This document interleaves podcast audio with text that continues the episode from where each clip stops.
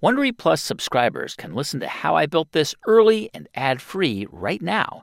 Join Wondery Plus in the Wondery app or on Apple Podcasts. An epic matchup between your two favorite teams, and you're at the game getting the most from what it means to be here with American Express. You breeze through the card member entrance, stop by the lounge. Now it's almost tip-off, and everyone's already on their feet. This is gonna be good. That's the powerful backing of American Express. See how to elevate your live sports experience at americanexpress.com slash with Amex. Eligible American Express card required. Benefits vary by card and by venue. Terms apply. Today's business travelers are finding that fitting in a little leisure time keeps them recharged and excited on work trips.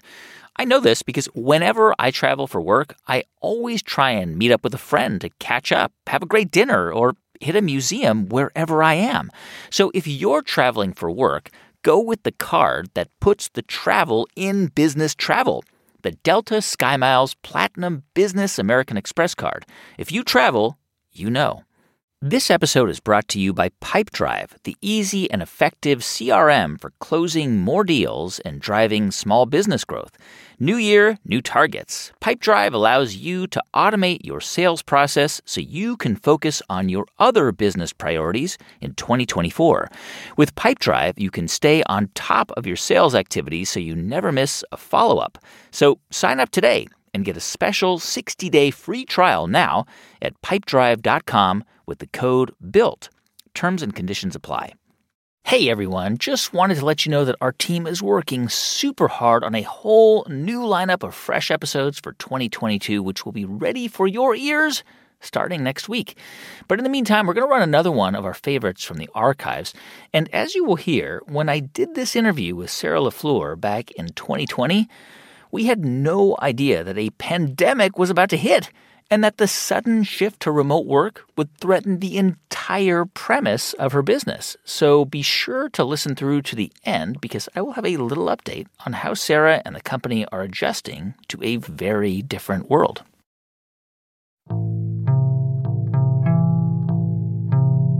We still continue to do trunk shows. We had revenue goals for the month, and so if we weren't meeting our revenue goals, then we would you know, set up a trunk show, stat. Right. But online, it was just a totally different story. We could not sell our dresses. I have to assume your cash reserves were getting close to running out. Not only did we run out, it actually went into the negatives. Our bank account, I think, at one point said like negative 2,000 or something, and I didn't know you could draw down beyond zero. So that was a wake up call.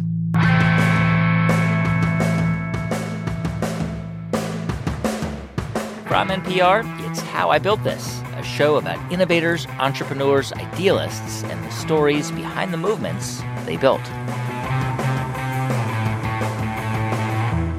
I'm Guy Raz, and on the show today, how a relentless morning routine inspired Sarah LaFleur to build a simpler wardrobe for women, a multi million dollar brand called MM LaFleur.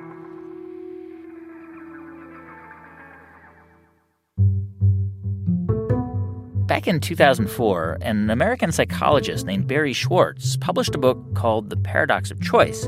Barry's argument, and we've talked about it before on the show, is pretty straightforward. He concluded that having lots and lots of choices has actually made us more anxious and less happy. I mean, think about it. Do you ever get anxious at Chipotle or In N Out Burger? I'm guessing you don't because they have very few choices burger, cheeseburger, double cheeseburger, taco, burrito, bowl, quesadilla. You get my point, right? Having fewer choices actually decreases anxiety. Now, imagine waking up every morning and agonizing over what to wear. You go to your closet and you either hate everything in it or you can't decide what would look good. And I suspect this is not a thought experiment for many of you. In fact, this was how Sarah LaFleur started her day every morning as she went off to her corporate job at a firm in New York. And Sarah wasn't alone. The research is pretty clear. On average, women spend a lot more time getting ready in the morning than men. So Sarah decided to try and tackle this problem by tackling the closet, essentially by coming up with a line of clothing that was simple and elegant, without too many options that would speed up the morning routine, clothes that were well made, looked great and professional at a more reasonable price. But like so many of the founders I've talked to, Sarah had this ambitious plan and not the slightest idea, initially, of how she was going to carry it out. For starters, she knew nothing about the fashion industry. She had no idea how to make a dress or a pair of slacks. She just knew what she liked. But since she launched MM LaFleur, it's grown into a business closing in on $100 million in annual sales. And a lot of the company's designs are inspired by Sarah's childhood in Asia. Her dad was an American diplomat, and for most of Sarah's childhood, the family lived in Japan, where her mother was from. And Sarah grew up speaking both English and Japanese. It was tough. The, the term that people use in Japan to describe biracial kids is half. I guess we say that too, half Japanese, half American. But my parents always said, "You're not half, you're double. You're both Japanese and you're you're also American." and so I think they were really insistent on that fact. But I think on a day to day basis, like I remember when I was in Tokyo, I really didn't want to use my last name Lafleur. You know, uh, in Japan, your last name really signifies whether you are Japanese or not. So much so that you, Korean Japanese people or Chinese Japanese people, they will change their last name to signify that they are truly Japanese. And so, um, you know, I I kind of hid my American last name and then I would say simultaneously, when I, I came to the US, I had the opposite experience, um, especially around college. Um, I went to a school that was incredibly preppy, and that prep culture I'd, I'd never seen before in Japan. Mm. Tell me about about your mom. Did she um, did she work? Yeah, she did, and I mean, really a huge inspiration. I mean, I would say the reason I started my business in many ways goes back to my mom. She is Japanese, raised in Japan, and you know, very very unusual person for someone of her generation. She worked throughout her life, um, continues to work today. She loves her job. Um, she runs a business selling travel jewelry out of Tokyo, which she started because I think in many ways it's it's tough being a diplomat's wife. You have to move every three to 4 mm-hmm. years, and I think the common assumption is that the wife usually gives up her career yeah. so that she can you know be the diplomat's wife, host receptions, etc but she couldn't she always t- says i can't wait for monday which you know your kids are like what? Excuse me? Like how about us on the weekends? But um she just she loved going to work and i think that was a real inspiration for me and my sister. You know we never assumed that we would not get jobs. That was the only thing we assumed. So i mean looking at your mom as as this kind of inspiration for how to be an entrepreneur i mean I, I can't imagine as a kid you thought I'm going to be an entrepreneur, or or did you? I mean, oh God, no.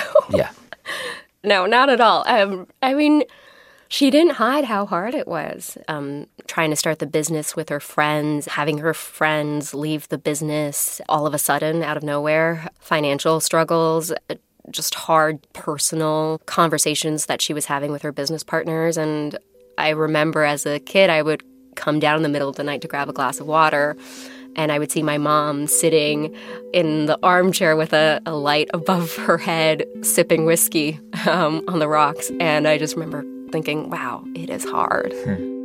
So, w- when it came time for you to go to college, um, you went to Harvard. So, I mean, you must have been, you know, a pretty good student. Yes and no. I think I, I, never fancied myself to be this super smart person. I knew I was a really hard worker, and my mom always used to say, you know, um, this is in Japanese, doryokuka no sarachan, which means like you're the kid who tries hard. And so um, I, I, my mom meant that in an encouraging way, but I never in my mind thought like, well, you know, I'm going to be the smartest person in the room. I, have actually, I've probably never thought that in my life. Um, I just knew that whatever I wanted to do, it would have to be through sheer willpower, sheer determination. Yeah, I mean, when you when you graduated, what did you think you you were going to do with your life? Did you think, okay, I'll get a job and go work somewhere and figure it out? Um, I should take a step back and say, like, basically, from the time I was in high school, I wanted to become a, a refugee camp officer. I wanted to be a logistics officer. And I started researching refugee issues, got really, really passionate about it. And then I thought, gosh, that's what I want to go do. And so the summer between my junior and senior year, I had this opportunity to go volunteer at a refugee camp in Zambia. Wait, you did this you did this while you were still a student? Yeah, yeah, yeah, yeah. Right.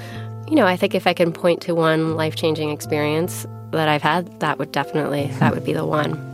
I mean, this refugee camp was, I think, like 10 hours from Lusaka, which is the capital of Zambia.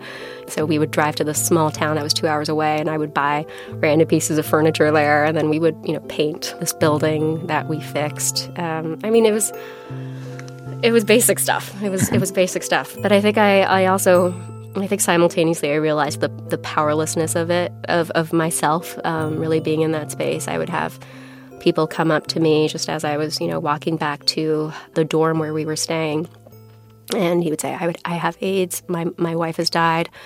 Um, I have one kid who's dying. Is there any way you could help me?" I mean, this, you know, and this would just happen on a daily, if not hourly, basis, and uh, it just fundamentally changes the way you see life. And I went with this nonprofit organization. And um, one day the leader asked me, "Okay, so we are we're short on money, and so we're going to have to make a trade off. We can either continue to buy lunch, or we can continue to spend on fuel." And I was looking at him, being like, "Wait, we have to choose between lunch and fuel. What kind of a choice is that? Like, how are we supposed to work like that?" And then I came back on campus senior year. Um, I had all of these friends who were coming back from their investment banking internships with mm-hmm. $5,000, $10,000 signing bonuses.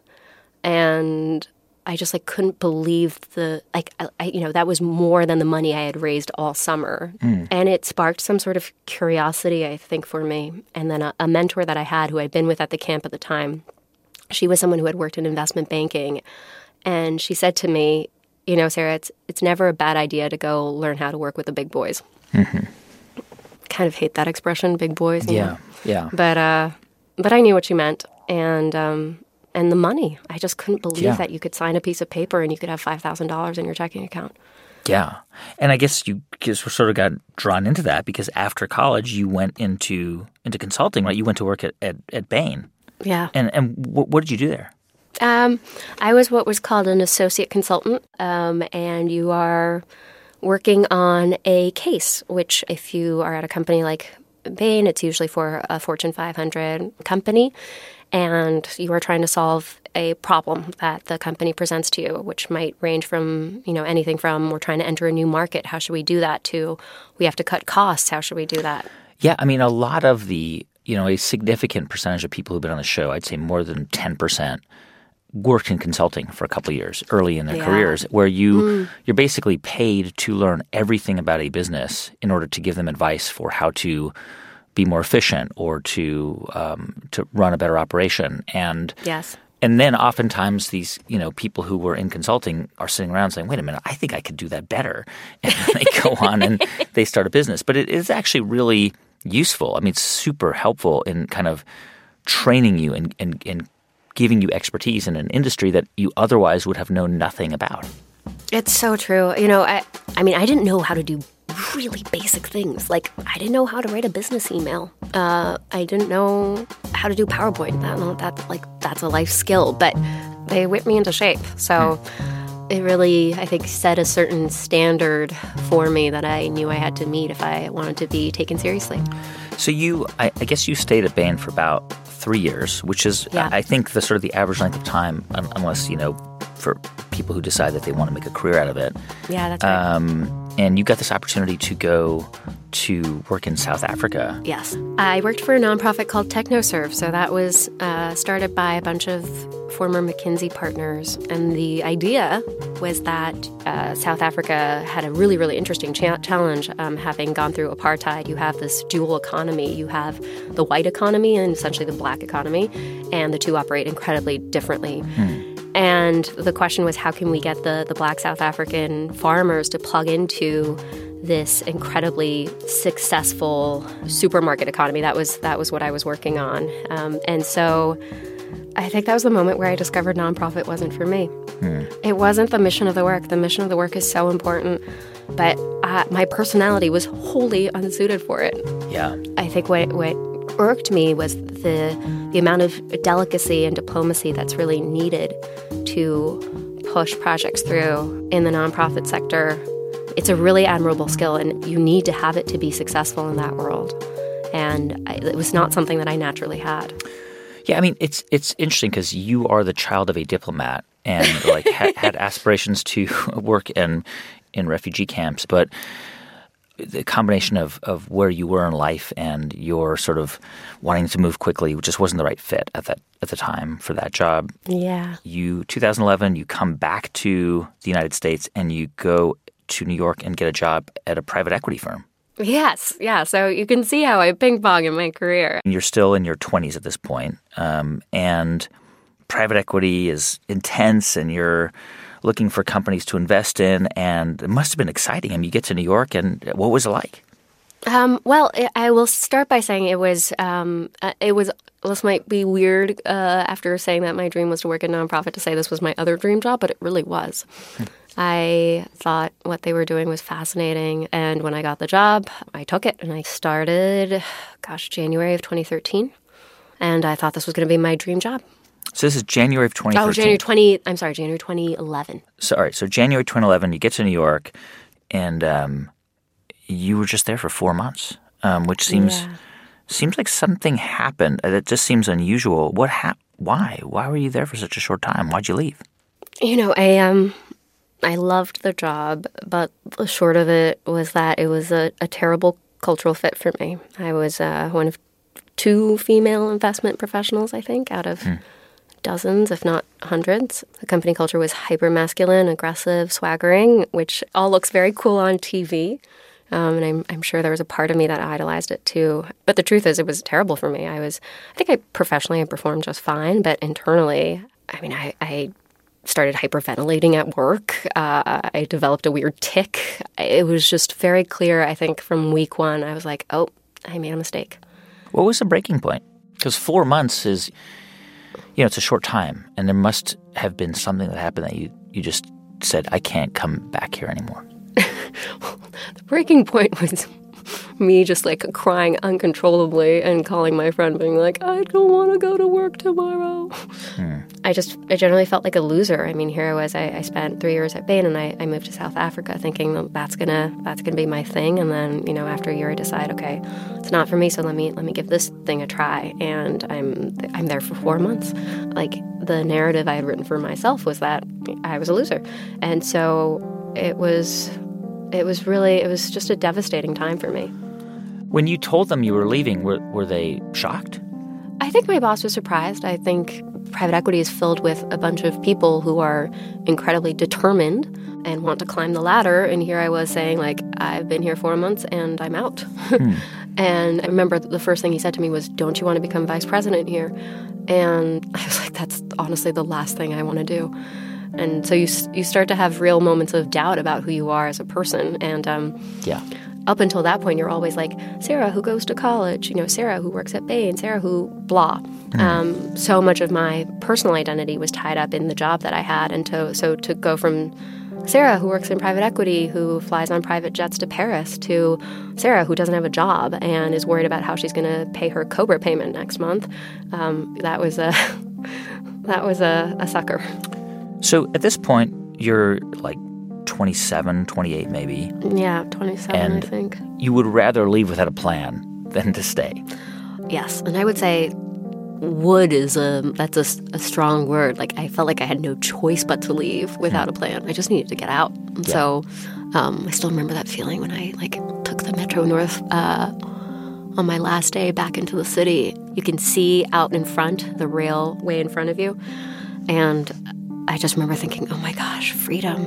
I'm, I'm free again. And um, so, yeah, I, I left without a plan. I like cried for a month I had started seeing my psychiatrist about a few months into a couple months into that job because I was, you know, I was a nervous wreck, Yeah. and so I, you know, I was spending a lot of time actually in her office. I think I was probably going like two, maybe sometimes even three times a week just to feel normal again. Yeah.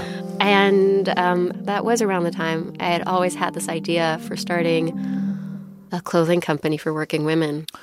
Wait, you you always had this idea, or Yeah, well, I, I should say always, as in like when I when I was working management consulting, because I could never find good clothes, and so um, I think I think a lot of women can relate to that. So, so I had always had that idea, I guess, since working at Bain and since needing those clothes myself. But it's just this idea? yeah, idea. Like we all have Idea. ideas, right? Like the, you Exactly, know, right? exactly. Like somebody needs to make a better pickle, or uh, I, I shouldn't say that they're great pickles, but whatever it is, right? We all have these things, and this was your thing. It was like, but it wasn't really a serious. Like you weren't sitting down at night and weekends writing a business plan for a clothing company. No, I mean, I was just like, what? Fashion? Like, I'm not even interested in fashion. Um, I just, I was like, I, but however, I am a consumer of clothes. Yeah. I have to wear clothes every day. Um, I, I care about looking good and gaining the respect of my peers and my clients. So I'm going to put effort into it. But God, it is so hard. Yeah. But so this is like the spring of 2011. You quit your job and now you've mm-hmm. got time, which uh, uh, and sort of like one. If we're like watching one movie on this, you've got time, and then you get you know you're excited and you think now I can start this business. But there's another movie which is you're going to see therapists. I have to assume that you were experiencing some depression from mm-hmm. you know leaving that job. That can be a hard time to get motivated to feel like right? Did you just take some time to just kind of be sad and depressed, or or were you thinking, I'm going to jump into this next idea? I remember being terribly sad and depressed and unwell. And I also remember thinking, I need to get moving or else I'm going to get stuck. Hmm. And so I only remember this because I remember the dates that I signed certain contracts. I signed uh, for a WeWork office starting May 1, back when WeWork was still very small. I think they had like two buildings in New York. And then I officially registered as a LLC June 1 um, in Delaware. So I just, I have records of those contracts, which yeah. makes me think like, okay, there was a part of me that, that kept, kept pushing, pushing myself. Yeah. Yes. But then I also remember going on a run and um, stopping in the middle of the run because I had to like cry for 30 minutes. Um, and I think that was mid-July, right? So it was it was kind of a it was a parallel process. It wasn't like, okay, now I'm done being sad and I'm going to go start my company. It was it was I was working through both things at the same time. So as you started to as the kind of the, the gears in your head started to turn more and more about this idea of, of professional clothing for women, did you have a sort of a, a solid vision of what that would be, or was it still kind of abstract in, in the spring of 2011? You know, surprisingly, my my vision for the product was very clear. Um, my mom, before she started her her jewelry business, had worked in high end fashion, and so I think through her, I got to see and touch a lot of these beautiful pieces of high end clothing that she would bring home, not because she bought them, but you know, as samples or as, as gifts. And I think she dressed also in that way, incredibly tailored and polished. And I think my big question when I was starting this business was why aren't there clothes like this for regular working women? You know, the clothes that I was shopping for at the time, it was always ill fitting. It would rip a lot easily. Um, I would always have to get it tailored. Uh, it, it just, it would wrinkle easily. I mean, there were so many things that were wrong with it, and I was spending so much money trying to dress professionally for work. So I, I, knew exactly the kind of clothing that I wanted to create, uh, which is really like I wanted to sell dresses that would sell for $2,000 for a fraction of the price. And I, I wanted to work with a luxury designer because I wanted my customers, I wanted regular working women to wear luxury quality clothing. So you so you register an LLC and I mean, what like if, if I said to somebody, "All right, let's go start a clothing company," like I would have no idea what to do. Okay, I register the LLC, and then and then what? First of all, you need money, right? So, how much money did you have at the time to start um, this thing? Very little. Uh, I had about $35,000 saved up, which is not very little, but you know, in the context of starting a business, it does not get you very far. Right. But you had and, saved this money over the course of your time at Bain and this I mean, private equity firm. My and, entire life, yeah, yeah. It was like the piggy bank that I had kept. Yeah. And what, like, what's $35,000 going to gonna do? I mean, it's gonna last. Yeah, it doesn't. It doesn't go very far, which was the short story. Um, my parents also lent me thirty five thousand, so they said, okay. so you got seventy thousand. Yeah. So I started with seventy thousand dollars. And by the way, the idea was to see how far you could go and then eventually fundraise, or did you think I'm gonna go for um, fundraising right away? Yeah, it was. It was. I mean, I didn't. I couldn't even think about fundraising. Right. Like I knew through the grapevine. Um, you know, the Bonobos founders, Warby Parker founders, both worked at Bain, um, and so I think, I mean, in some ways, they served as great role models. You you you kind of saw from afar that maybe it was possible to fundraise. And so I think in those initial days, it really it wasn't like this is the business plan. Let's go raise some money. Let's go start this business. It was like, does anyone know anything about making clothes? Because if you do, I'd like to talk to you. Yeah, I mean, when you know we've had conversations with founders who, at this point, the first thing they do is start to reach out to anybody who will talk to them. They, you know, um, they'll send like cold emails and and cold call people for advice and is that is that who you who you are? Like, is that your personality? Is that what you did? I would say it was more organic. Um, again, I didn't know anybody who worked in fashion, uh, so I remembered that there was a, a woman um, who was a couple years ahead of me um, at college. She had gone to RISD to study interior design and I think textiles uh, mm. in interior design. And I was like, well, that's that's one step closer to fashion. Uh, so I reached out to her and I was like, hey, do you know anybody who works in fashion? she was like, actually, I do know one person from RISD who went into fashion. So let me put you in touch with her. So she was the one fashion designer that I knew. And she put me in touch with her five headhunters in fashion, most of whom had no time for me. Uh, you know, they were like, what, Bain? Like, never heard of it, don't care. Like, please come back when you're serious. I've got Calvin Klein on the other line. Yeah. But one of those five headhunters decided to take a chance on me. He, you know, said, let me see if I can help you out. Help you out with what? Uh, recruiting, recruiting. So, oh, so this headhunter so said, "Let me see if I can help you find somebody to join you find as a, somebody as a co-founder." Because you could not, you felt like you couldn't do this by yourself. You didn't have the understanding or the knowledge of the industry. Yeah, that's right. And I think it's not only that I couldn't do it; I didn't want to do it. You know, I wanted to design the most beautiful dresses in the world, and I have not trained as a designer. Yeah, and so it was really important to me that I had a high end passionate designer. I, I, had other designers who said, you know, why don't you just, you can do it yourself. Like you can just copy yeah. these designs, you know, add a sleeve, you know, add whatever and, and sell it. And I was like, nope, nope, that's, that is not what I want to do. I don't, I don't want to create more of what is already out there. I want to fundamentally actually create something different. Hmm. So there's this guy, he's a headhunter, and he agrees to kind of help you out. And he identifies somebody who's a fashion designer, you know, who you should meet. Um, her name is Miyako Nakamura.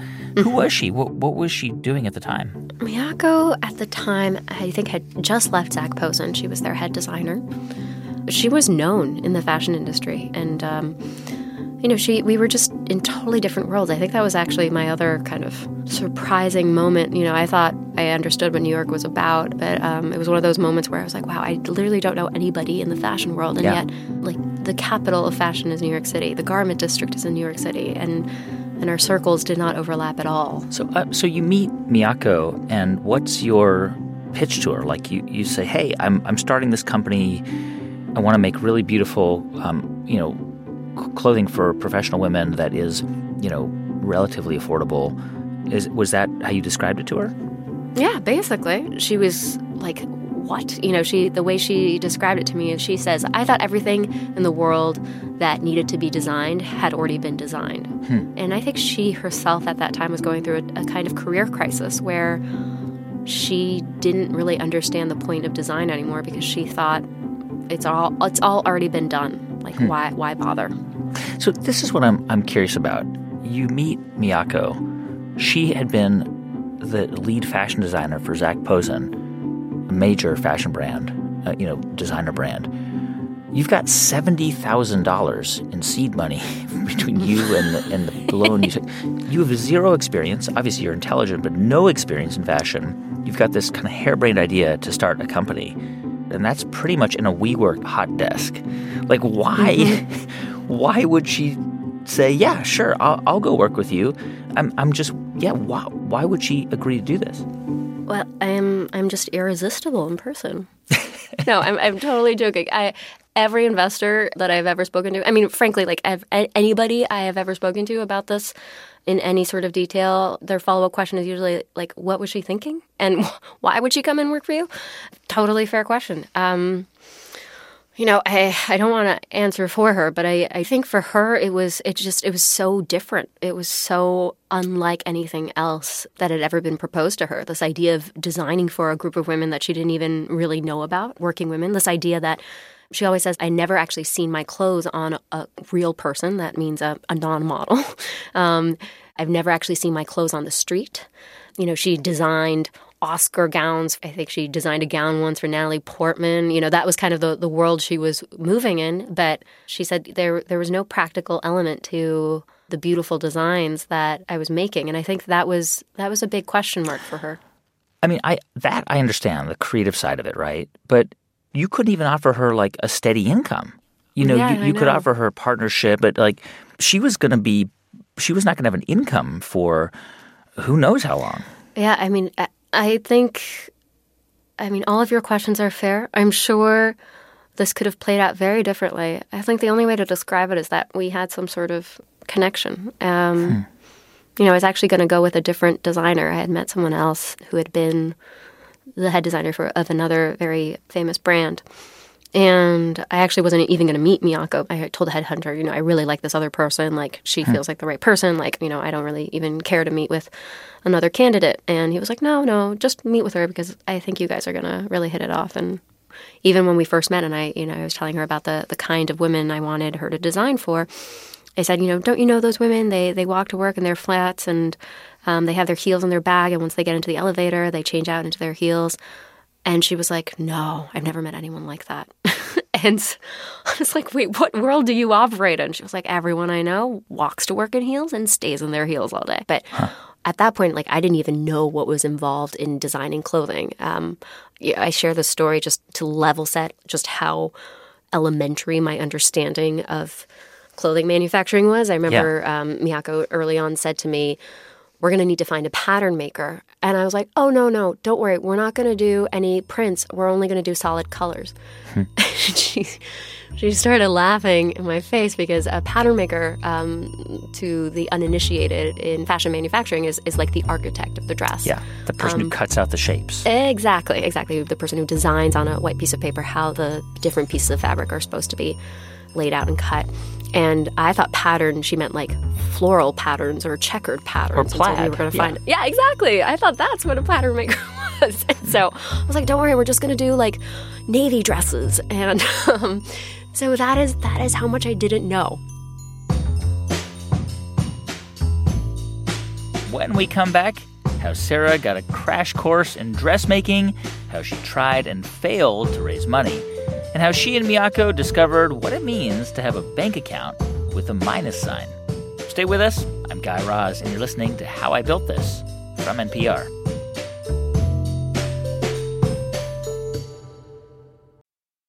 TurboTax makes all your moves count, filing with 100% accuracy and getting your max refund guaranteed. So, whether you started a podcast, side hustled your way to concert tickets, or sold Hollywood memorabilia, switch to TurboTax and make your moves count.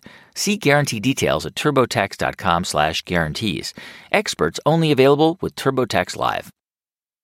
As a business to business marketer, your needs are unique. B2B buying cycles are long, and your customers face incredibly complex decisions. Isn't it time you had a marketing platform built specifically for you? LinkedIn Ads empowers marketers with solutions for you and your customers. LinkedIn Ads allow you to build the right relationships, drive results, and reach your customers in a respectful environment. You'll be able to drive results with targeting and measurement tools built specifically for B2B. In technology, LinkedIn generated two to five times higher return on ad spend than other social media platforms. I've talked to hundreds of founders and business leaders every day on this show, and I've learned that LinkedIn has been vital to the growth of their companies. It helps them build relationships with customers and get direct access to thousands of decision makers. Make B2B marketing everything it can be and get a $100 credit on your next campaign. Go to linkedin.com slash built this to claim your credit. That's linkedin.com slash built this. Terms and conditions apply. Our friends at Corient provide wealth management services centered around you. And you know what? Corient's goal is to exceed your expectations and simplify your life. Corient can help high achievers just like you preserve your wealth, and provide for the people, causes, and communities you care about. Corient has extensive knowledge across the full spectrum of planning, investing, lending, and money management. They're one of the largest integrated fee only U.S. registered investment advisors, and they have deeply experienced teams in 23 strategic locations. Teams that put the collective power of their expertise into building you the custom wealth, investment, and family office solutions that can help you reach your holistic financial goals no matter how complex they may be. Real wealth requires real solutions. For more information, speak with an advisor today at corient.com. That's corient.com. Hey, welcome back to How I Built This. I'm Guy Raz. So, it's 2011, and Sarah's teamed up with a well known designer named Miyako Nakamura. And they begin to imagine what a new line of clothing for professional women could look like. I'm embarrassed to say that I once bought 20 somewhat odd thousand dollars of clothing from a luxury department store, which really only amounted to like seven pieces because each one was so expensive. Because I wanted to show Miyako the kind of clothes that I wanted her to design. And by the way, I, I did return it. You returned them, yes, yes, right? I yes. did. But I was the scariest 24 hours of my life were the, the 24 hours where I had those seven dresses in my possession in my apartment. I was like, what if we have a fire?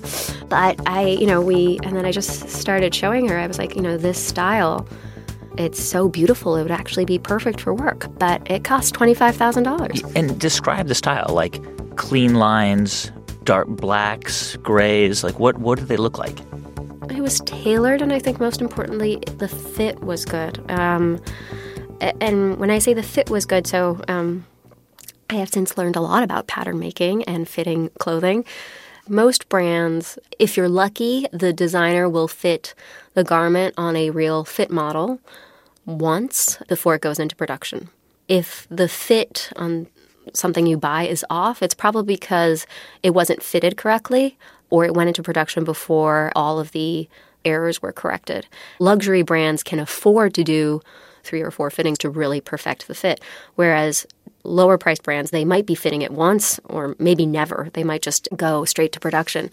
And I mean, there are so many things that are involved in good fit, but that was really one thing that I, I wanted her to understand is the way your body feels when you're wearing a well fitted garment. Mm. It's magical. And you just can't get that at most of the price points that are out there. And who did you tell her to imagine she was designing for? Like oh, what? me. and what was the job? It was it was a, a woman working doing what? You know, we had always three tests. One was called the taxi test. So, if you're climbing into a taxi, can you jump in without ripping your scheme? Right. The other one was the bend over test, which is um, if you if you bend over, can the person sitting opposite from you see your cleavage or your bra? Right. Because that's strike two. And then strike three was can you see underwear lines? Every morning while I was working at Bain or, or, private equity, I would always turn around and check the mirror to make sure that my underwear lines weren't actually showing through right. whatever I was wearing. And those were the three tests. And so with every garment that we were making, I said, I just want you to make sure that those three bases are covered. And so I would just move around in every single garment that she made to make sure that it met those things. And, and I guess th- this is a good place to, to kind of talk about confidence in in a, in a work environment, right? I mean, it sounds like you were like you were looking to design something that would make women feel more confident in the workplace. Is that is that more or less right? Yeah, that's I mean, you put it perfectly. I I just didn't want women to have to worry. Working women have to worry enough yeah. about whatever it is that they're doing. The last thing I want them to worry about is the clothes that they're wearing. And um, I'm sure men can relate to this too when you leave home that morning and you're not quite confident in whatever it is you're wearing. Mm. Like maybe your sweater has a hole in it, or maybe your pants are, are a little bit dirty, or maybe they're just not quite fitting right. And it it's always in the back of your mind a little bit. Mm. And um, I just wanted to do away with all that. So once you had sort of the, the first prototypes or agreed upon designs, how did you get them made? Where did you get them made? in the garment district of of Manhattan. Right. I didn't realize the, the extent to which manufacturing is still very much alive in, in New York. And, you know, just when I was working at Bain, I was working right in Times Square, and I, I couldn't believe that, you know, these factories were literally two blocks, three blocks south of me. And you open the elevators, and it is just rows and rows of sewing machines. And I, I just didn't even know this industry existed. But hmm. um, that is where we made our first run of dresses. And I, I make it sound easy, but it wasn't at all. Um, most factories are not willing to work with a no name because, uh, I mean, small designers come and go. And so I, I, didn't realize, like, I was like, well, I'm willing to pay you money. And they were like, it doesn't matter if you're willing to pay us money. Like, we need sustainable businesses. So if you're not going to be around in a year, which was true of, of most fashion brands, then we don't want to start this partnership. And so, you know, we had to beg um, our first factory to make the dresses for us. And at this stage, they were just samples. We weren't even doing factory runs. But I think Miyako's experience was everything. So they, they trusted us because Miyako was doing it, um, you know, and I was just the woman who signed the checks. And so you got a factory to agree to make you just a few samples of each item? Yeah, that's right. So, um, you know, the other thing that's scary in retail businesses is inventory. And because we only had $70,000, I didn't want to tie up my cash in inventory. And so we decided that we would do trunk shows and we would bring samples and we would bring one of every size and we would have people try them on. And based on that, we would place orders. Right. And a trunk show is literally like bringing a trunk and going to someone's apartment or some small space and hopefully people will show up, inviting people to come. That is correct. I think we did, gosh, a dozen or so in the first year. And um, it was hard work. You know, you're lugging around suitcases. I was lugging around fabric, rolls of fabric on my shoulder through the garment district. It's a very physically intensive experience. And who did you invite to the trunk shows? How did you even get people to show up? Friends and, and former colleagues. Coming to where? Um, we rented this hotel suite. We turned the bathroom into a dressing room, the shower stall into a dressing room. I think we, we created one more makeshift one. And the first two trunk shows, I think, you know, legitimately, it was really just my friends and friends of friends coming to be supportive. But I think by the third trunk show, I hardly knew anybody there. And what, what, what started happening was um, women would be telling each other at the workplace. Uh, we had zero money to spend on marketing, so you know it wasn't like we were inviting editors or taking out ads or any of that. It was women just telling other women. Yeah. I remember there was a group of women from Goldman at our, our third trunk show, and I was like, "How did you hear about us?" And they were like, "Oh, well, Jenny saw so and so wearing this dress, and she asked her where she got it, and here we are." And hmm. most products that people make, you rely on editors, magazines, ads to spread the word. It's it's essential for your business. And I think one thing I didn't quite realize, you know, women they're not looking to fashion magazines to tell them what to wear to work. They're turning to each other. They're asking each other, "Where'd you get that? Where'd you where'd you shop for that?" And so that was that was hugely beneficial in the early days. And so you and Miyako would would just uh, be at these trunk shows describing the clothing, or was it just you? Yeah, no. So it was me, my other co-founder Nuri, um, who is someone I worked with at Bain. You you brought her on because you needed somebody with a different skill set that, that, no it, it, was actually the opposite of miyako i needed someone who who could do what i was doing because at that point i was getting stretched too thin i should also share probably at that point i was you know i wasn't taking a salary i was tutoring to make ends meet so usually every day from you know, I would wake up and then I would work. Uh, I would be running around the factory, the pattern maker, the factory, the pattern maker. And then from 4 to 7 p.m., my apartment would turn into a tutoring facility. And I would be teaching the SATs or fifth grade math or seventh grade English. Wow. And then I would start working on my business again in the evening. I mean, I just had no time to attend to everything that I needed to. And Nuri was someone who I, I worked with. She was actually the first person I managed at Bain.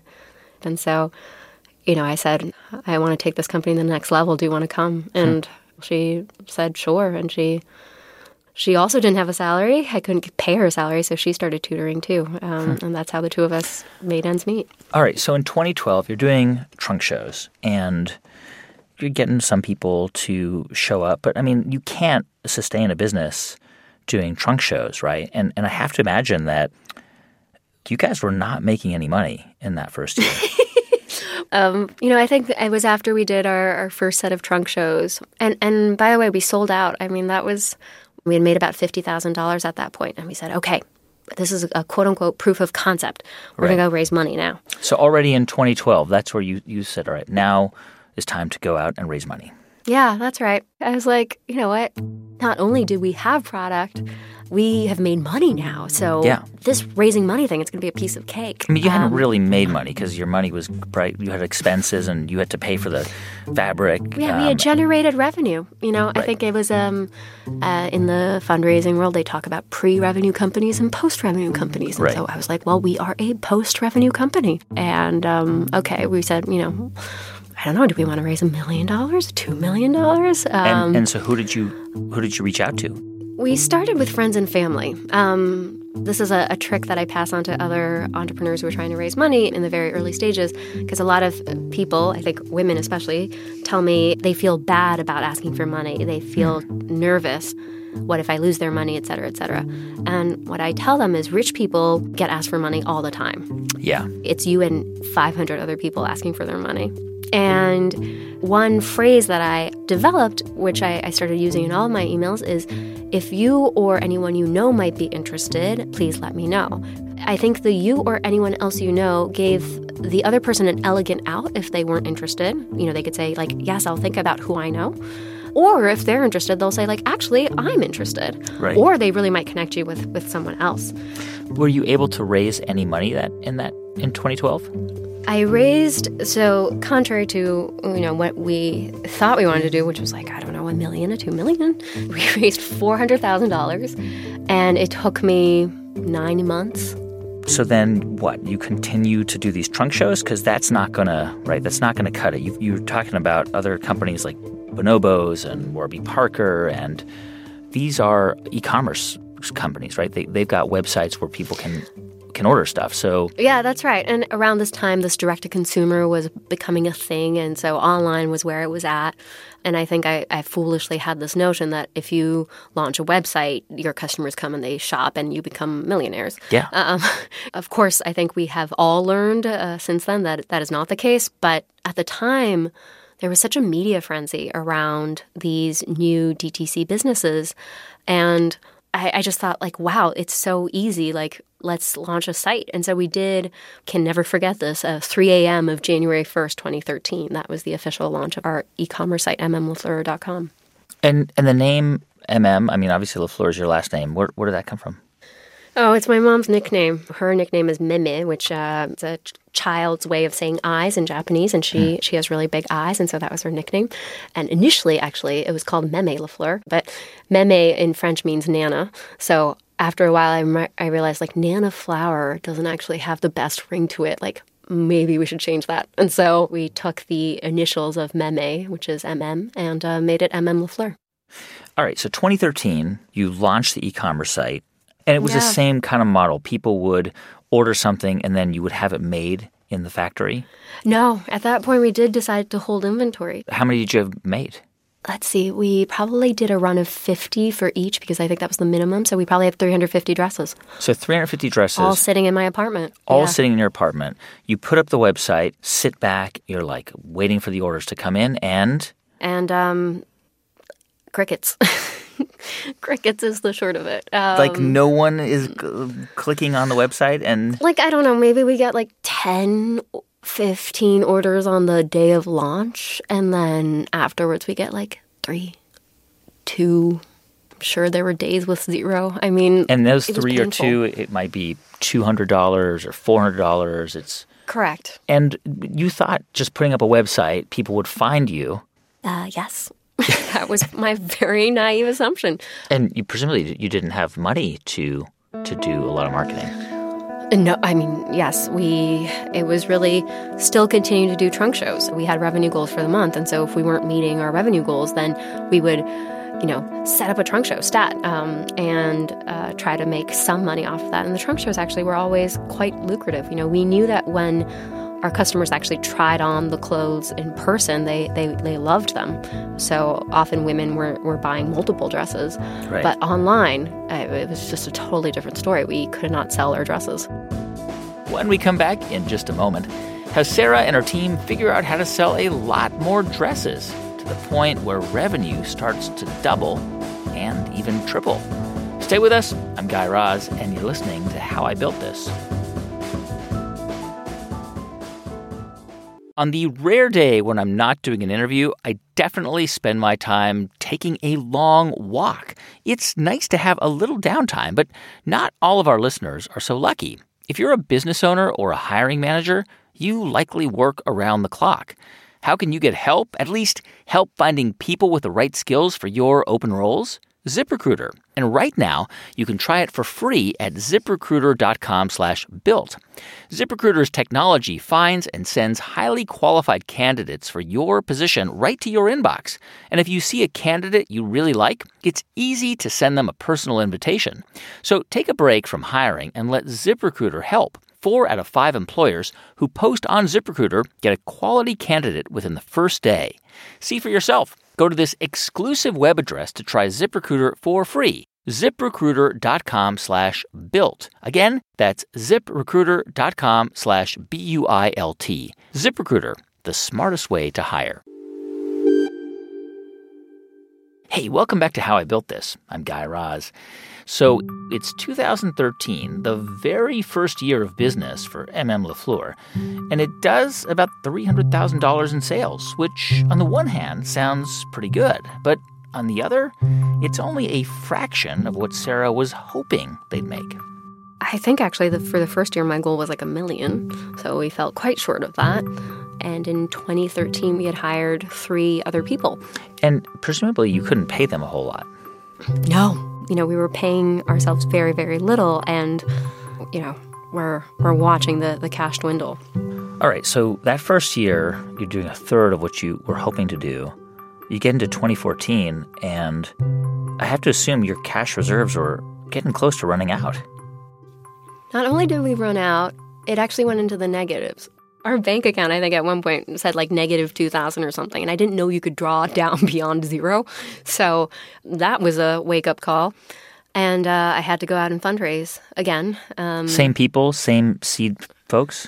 No, no, no. I, I knew I couldn't go back to them because we haven't done what we said we wanted to do on the on the cash that we had raised at that point. So I had to go out and fundraise again.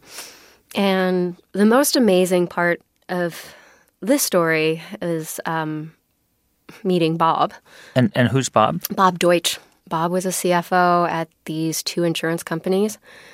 I had gone to meet my husband's friend's father, who was a very successful entrepreneur, for some advice. Secretly, I'm also hoping maybe he'll invest. But he said, you know, you got to meet with my former CFO, Bob. Bob and I have started two companies together. They sold both, incredibly successful. And I go and meet Bob and I say, Hey, Bob, I'm just having a really hard time trying to raise money. Can you please give me some guidance? And he said, Well, you know, the first thing we should think about is how much should your company be valued at and how much do you want to give up? And I was like, I'm willing to have my company valued at anything just to keep yeah, right. the business just going. Keep it afloat. Yeah. Exactly. And he's like, no, no, like step one, let's go do this. And so he essentially gives me a homework assignment a homework assignment to help you figure out what, what you think the company's worth. Yep, and and how much I should be raising. And um, I go back to Bob, and he says, "This is really interesting. Like these are the facts that you need to go out with when you go and talk to these VCs." None of the VC conversations actually go anywhere, but armed with this information, I'm able to say, my company, we've already generated revenue. Similar companies, when they were at my size, were raising this amount of money at this valuation. Can we talk? So, what did you value the company at at the time? Oh gosh, it was um, six million, maybe. When you um, you are out of money and you've got to raise money, and Bob is helping you kind of develop a pitch, mm-hmm. And you went to to VCs and what was their response when you pitched them on this company? Their response was the same response that I would basically hear for the next three to four years, which is congratulations. It looks like you started a real great niche business for yourself. But we're not interested. Oh, yes. Yeah. Niche business is essentially its code word for this is small potatoes. And, yeah. you know, I'm thinking to myself, like, what about working women is such a niche business? You know, there are 30 million women age 25 to 45 who work in some sort of corporate environment. And these women spend on average for women making 75K and up, $4,000 a year on clothes to wear to work. And so that's roughly a 100 to 120 billion dollar market. You know, to me, nothing about that was niche. But were you, I mean, were you mostly pitching to men? Yes, yes. And not to, I don't want to, you know, pile on it, but but I have to assume they didn't quite, you know, they they were not going to be able to relate to this. This is maybe they didn't fully understand the opportunity. Yeah, there was a lot of that. I'm sure you've heard this from your other founders, but there was a lot of, oh, I'm going to have my wife who is a stay-at-home mom try it. You know, nothing against her, but she's been at home for 30 years and probably has different needs for what she wants to wear every single day. Or, you know, I'll have my my 17 year old daughter try, try it. Um, it just just kind of lumping in all women into the same category. Hmm. You know, the most honest thing I heard was um, I had an investor call me after we did the pitch, and he said to me, "We really like you. We really think there's a lot to like about the business, but it's just so early, and we're four guys sitting around the room, and we just can't get a gut feel on the product." Hmm. I've repeated that elsewhere, and people are like, "Oh my god, I can't believe he said that. How sexist!" But to me, it was it was a relief. That was like the first time where someone said to me, "Like, it's actually not you. It's it's it's us not being able to understand the product." But then I think the the part that I uh, didn't share was that Bob, after seeing me go through a couple of these VC meetings, um, you know, I think he's seeing how determined I am to to raise this money. He says, "You know what? Um, I'm willing to write a check." which I, I honestly at that point wasn't expecting because he's more coaching me through this process. And he was like, you know, I'm I'm willing to invest fifty, maybe a hundred thousand dollars, which is a lot of money for us at that time. And he says to me, and are you interested in raising maybe a little bit more money from me and my friends? And I said, you know, absolutely. And he says, okay, give me give me 24 hours. And so 24 hours later, Bob calls me and he says, Okay, Sarah, um, I've put together $400,000 for you. Wow. That is the quickest any single investor has put together around like that for me. And I think Bob has these very close connections with other business people, well established business people, and, and they do deals together all the time. I think they, they pass each other deals and they move together, they talk to each other, they invest together. And I just never saw that with any of my other female angel investors. Here's a question now, right? Yeah. Because I think a lot of people who start businesses this is a challenge, right? You've got to balance, you know, your independence and your vision and what you you know, the ownership you want to retain, but you needed money. Yes, it's so true. And I, I, think you're actually you're pointing to something really important there. And I catch myself doing this too now, and I, I really try to stop myself from doing it, which is telling other entrepreneurs like, don't just take anyone's money or be really careful who you take money from. Um, that's all well and good when you've got cash in the bank. Yeah. Uh, when you don't, um, it's really unhelpful advice because it's true. You really want to make sure who you take money from, but you also just want to keep your company alive. So you had you were in that position in 2014, which means that you know you had to be willing to give up you know quite a bit of your of this company that you started. Yeah, that's right. You know, I think that's where I mean, meeting Bob, and he ended up being a phenomenal partner. But Bob could have also been someone terrible. He could have really screwed me over. Yeah, because everyone's seen Shark Tank where they're like, "I'll give you twenty five thousand dollars oh. for seventy percent of the company." I you know, I was just like, I, I can't watch that show anymore because every time I'm like, walk away, walk away. But um, yeah, $75,000 when you've got negative $2,000 in the bank is pretty precious. It's a lot. Yeah. It's all right. So you get this money. 2014, you're saved from extinction. Mm-hmm. But meantime, you've got a website and no one's going to it, and you've got inventory piling up, which is not a good place to be in because at some point designs are going to change or tastes are going to change, and that you're going to end up shredding all that stuff. Yes. Uh, you know, we had moved into a really humble office in the garment district on 35th Street. It was above a methadone clinic. And I would just walk into this tiny room and I would see it flowing to the ceiling in, in inventory. And I would think to myself, oh my God, we are going to die under a mountain of dresses. And I think that was the point where I was like, I, I saw the dresses and I said, what if we just sent our existing customers an email asking them if we could send them a box of dresses because we somehow have to physically move these dresses out of here. And so um, we we sent our I think we had like a thousand customers on our, our mailing list at that time, and we said we'll send you a box of products that we think you'll like, and if you like them, you can keep them. If you don't, uh, you can return them. And so that was the pitch. So this was more like a now like a we're going to send you a box of stuff and what you want you keep and you pay for and what you don't want you return to us. Yeah. And 18% of customers responded to that email saying, "Sure, send me something. I don't have time. It would be so great if you chose it for me." Hmm. And uh, we ended up sending those 180 boxes out and making more money in that one week than we ever had in any month leading up to it. I mean, that model was starting to be out there, right? There was a literally a company called Trunk Club and, and Stitch Fix and some of these companies that we know. And, and you you guys were not doing um, that. You um, weren't picking outfits for people, sending them and letting them pick and then sending stuff back. No, we were not. Um, you know, I think we we just thought it was actually it was interesting because even when I suggested this initially to my team, um, there were a lot of when I say a lot of people, there were four people uh, who said like, "Oh no, I, I, would never want someone else to pick out what it is that I should wear. Like I, I want to choose for myself. Why would I want someone else to pick for me?"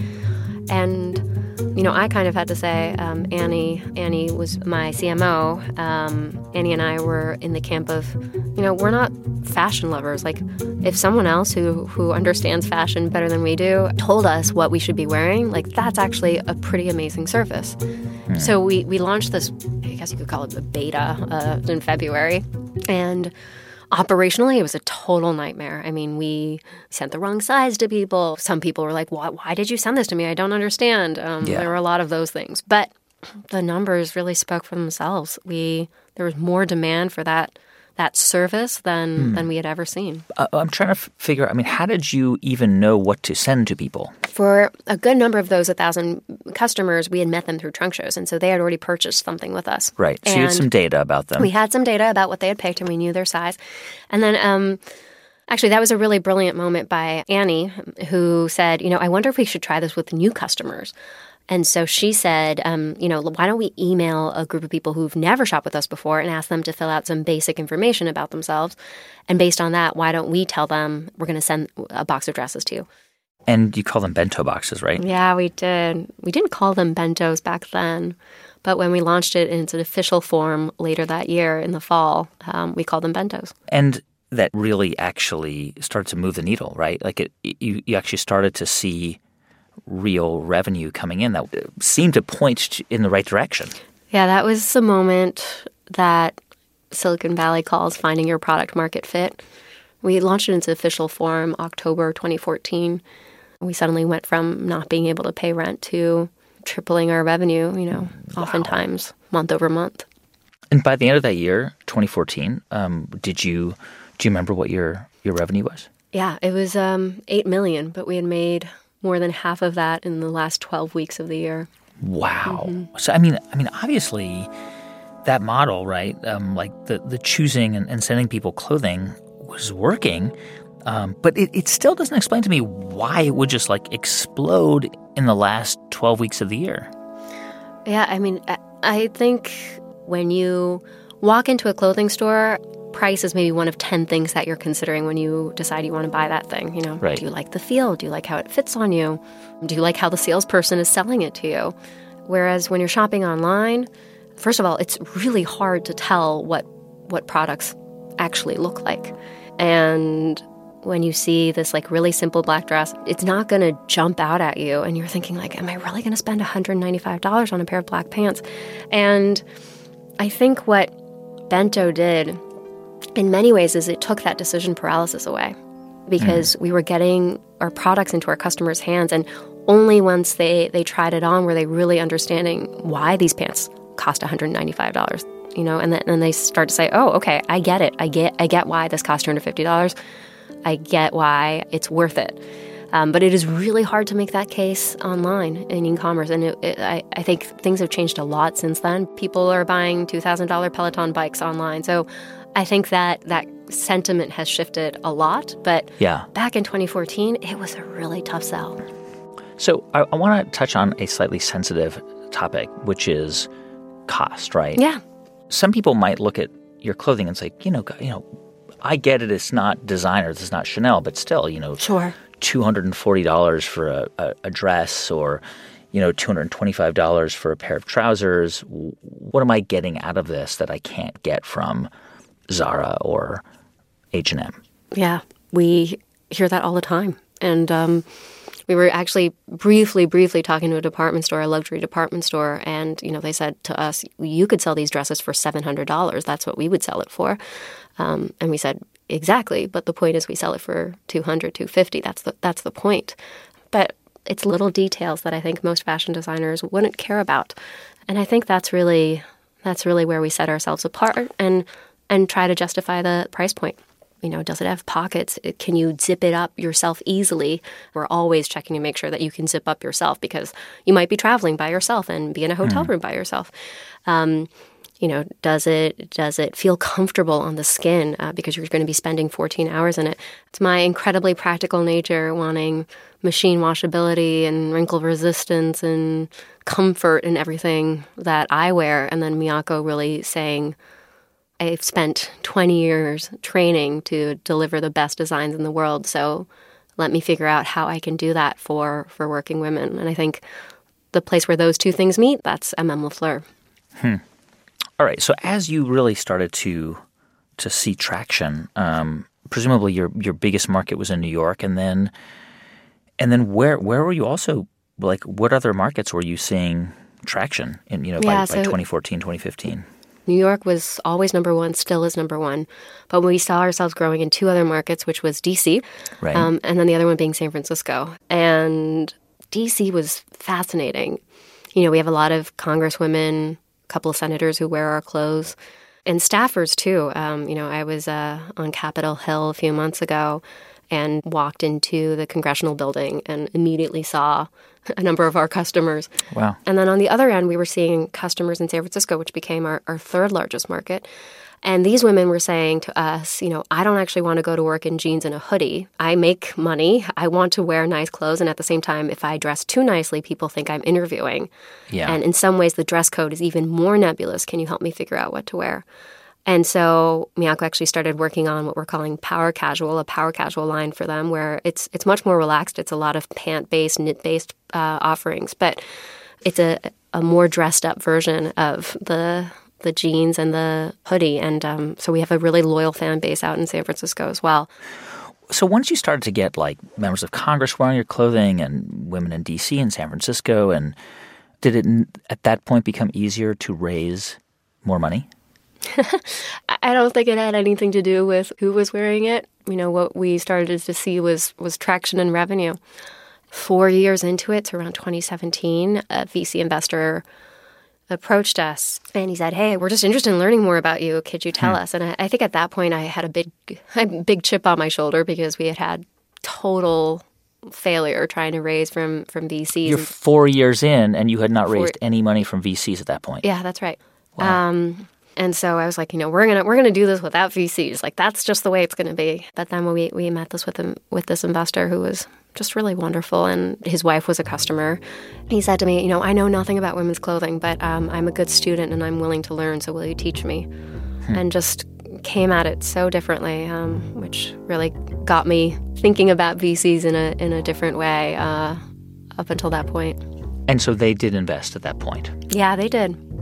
And because up until that point, the first four years, all your money came from friends, family, and then like family investment firms, or you know, Yeah. not right. And and and you know, I'm sure that was frustrating that VCs were not you know throwing money away. I have to th- imagine that that was a huge advantage because VC money can be a real double-edged sword, as we've learned from previous guests on the show. Yes. Um, you know, I got to hold on to a lot more of my company because we couldn't raise for a while. But the result was, um, you know, we were, I think, in a position we could, we, where we could better absorb those financial resources. So there wasn't risk of other investors coming on and saying, like, wait a minute, wait a minute, like, you got to change your your product because this Yeah. isn't working. I, I'm assuming that your financials are not public because you're not a public company. But I, the the last number I saw was for 2017, where you you did 70 million in revenue. I have to assume it's higher now. Um, um, I mean, d- do you at this point now? Do you know how much money you've raised in total? Yes, I do.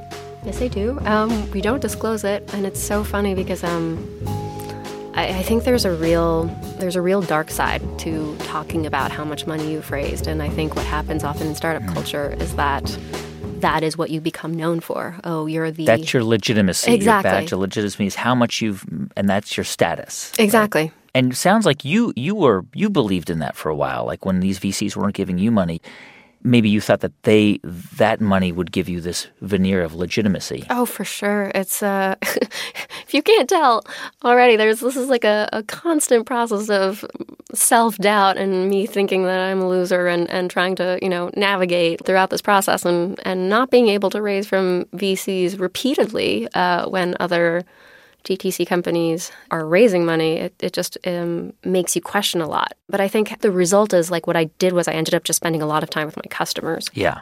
internally we call our customer Samantha, but you know, where is Samantha working? How do we make her happy? How do we make make products that she really loves? And so by the time we took in that money, that precedent was already set. Like investors, you know, while I am so grateful for them and, and very thankful for them, they don't direct the future of the company. When you think about um, how hard it was to convince people that this was going to be more than a niche business, right? Yeah. Do, do you? I don't know. Does part of you kind of feel like, "See, I told you so"? I, I feel that way. The I told you so uh, when it comes to working women not being a niche category. I feel very strongly about that. Um, you know, I feel like I'm I'm always being tested. I've never really had this moment where I've I've thought like I've showed you. I, feel like I, I'm. The startup world has a, a way of always putting you back in your place. Yeah. Um, sure. Sure. I mean, the, the whiskey on the rocks in the middle of the night, that never ends. I feel like I'm running a different company every two years. And this stage of the business brings a whole different set of challenges that um, that the first two years did. Um, you know, I will I will qualify that by saying the first two years were by har- by far the hardest two years of I think my life. It was it was just incredibly lonely, incredibly hard getting this business off the ground. When you think about your your journey, how much do you think about um, that? You know that this all coming as a result of your hard work and skill, and and, and versus luck. Oh, uh, it's 99% luck. I always go back to that experience I had in Zambia. It is mostly luck. Being born to the right parents at the right time. Even just like watching how different my mom's journey was as a female entrepreneur in Japan versus me, born, you know, 37 years later, and the benefits and the the funding I am able to get in a way that I know that she was never able to. That is all luck. And yes, a lot of hard work too. That's Sarah LaFleur. She's the co founder and CEO of MM LaFleur. And by the way, a business that's all about dressing women for the office has to pivot pretty fast when all of the offices get shut down due to COVID. And so, over the past two years, MM LaFleur has really leaned into those power casual styles that Sarah talked about. The clothes that feel comfortable to wear around the house, but still look good in, say, a Zoom meeting. And by the way, if you want to know more about this, just Google How I Built This Resilience with Sarah LaFleur. You'll find the interview I did with her at the beginning of the pandemic, just when she and her team were starting to make some of those changes. Hey, thanks so much for listening to the show this week. Please do follow us on your podcast app so you always have the latest episode downloaded. If you want to contact us, our email address is hibt at npr.org. And if you want to follow us on Twitter, our account is at How I Built This, and mine is at Guy Raz. Our Instagram account is at How I Built This NPR, and mine is at Guy.Raz. This episode was produced by JC Howard with music composed by Ramtin Arablouei. It was edited by Neva Grant with research help from Candice Lim. Our production staff also includes Casey Herman, Farah Safari, Liz Metzger, Julia Carney, Carrie Thompson, Coates, and Harrison Vijay Choi. Our intern is Katherine Seifer. Jeff Rogers is our executive producer. I'm Guy Raz, and you've been listening to How I Built This.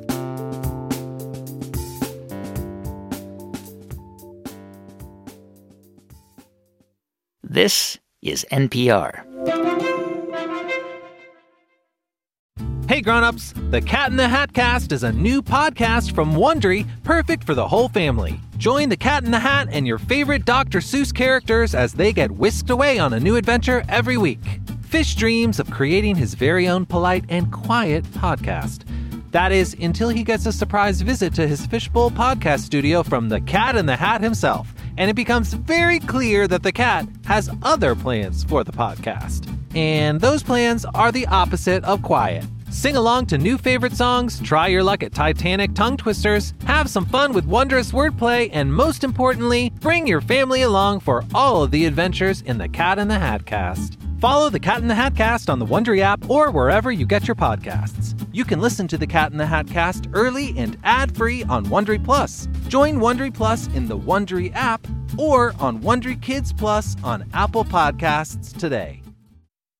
Yo, Trey. Yeah, Kevin, what's up, man? I was just thinking, what would have happened if Drew Brees didn't fail his physical with the Dolphins and ended up playing under Nick Saban in Miami? There's a good shot the Fins establish a dynasty. Tom Brady and Bill Belichick probably don't become goats, and Tuscaloosa doesn't become the center of the college football universe. That's a butterfly effect for real. Hey, I'm Trey Wingo. And I'm Kevin Frazier. We're teaming up on a new weekly sports podcast from Wondery, Alternate Routes. As former Sports Center anchors and current sports obsessives, we're consumed by all the what if questions that make being a sports fan so excruciatingly fun. If you're like us, then you also live and die on the fallout from every drop pass. Or play call. Intercepted at the goal line by Malcolm Butler. Sorry, Marshawn, still too soon.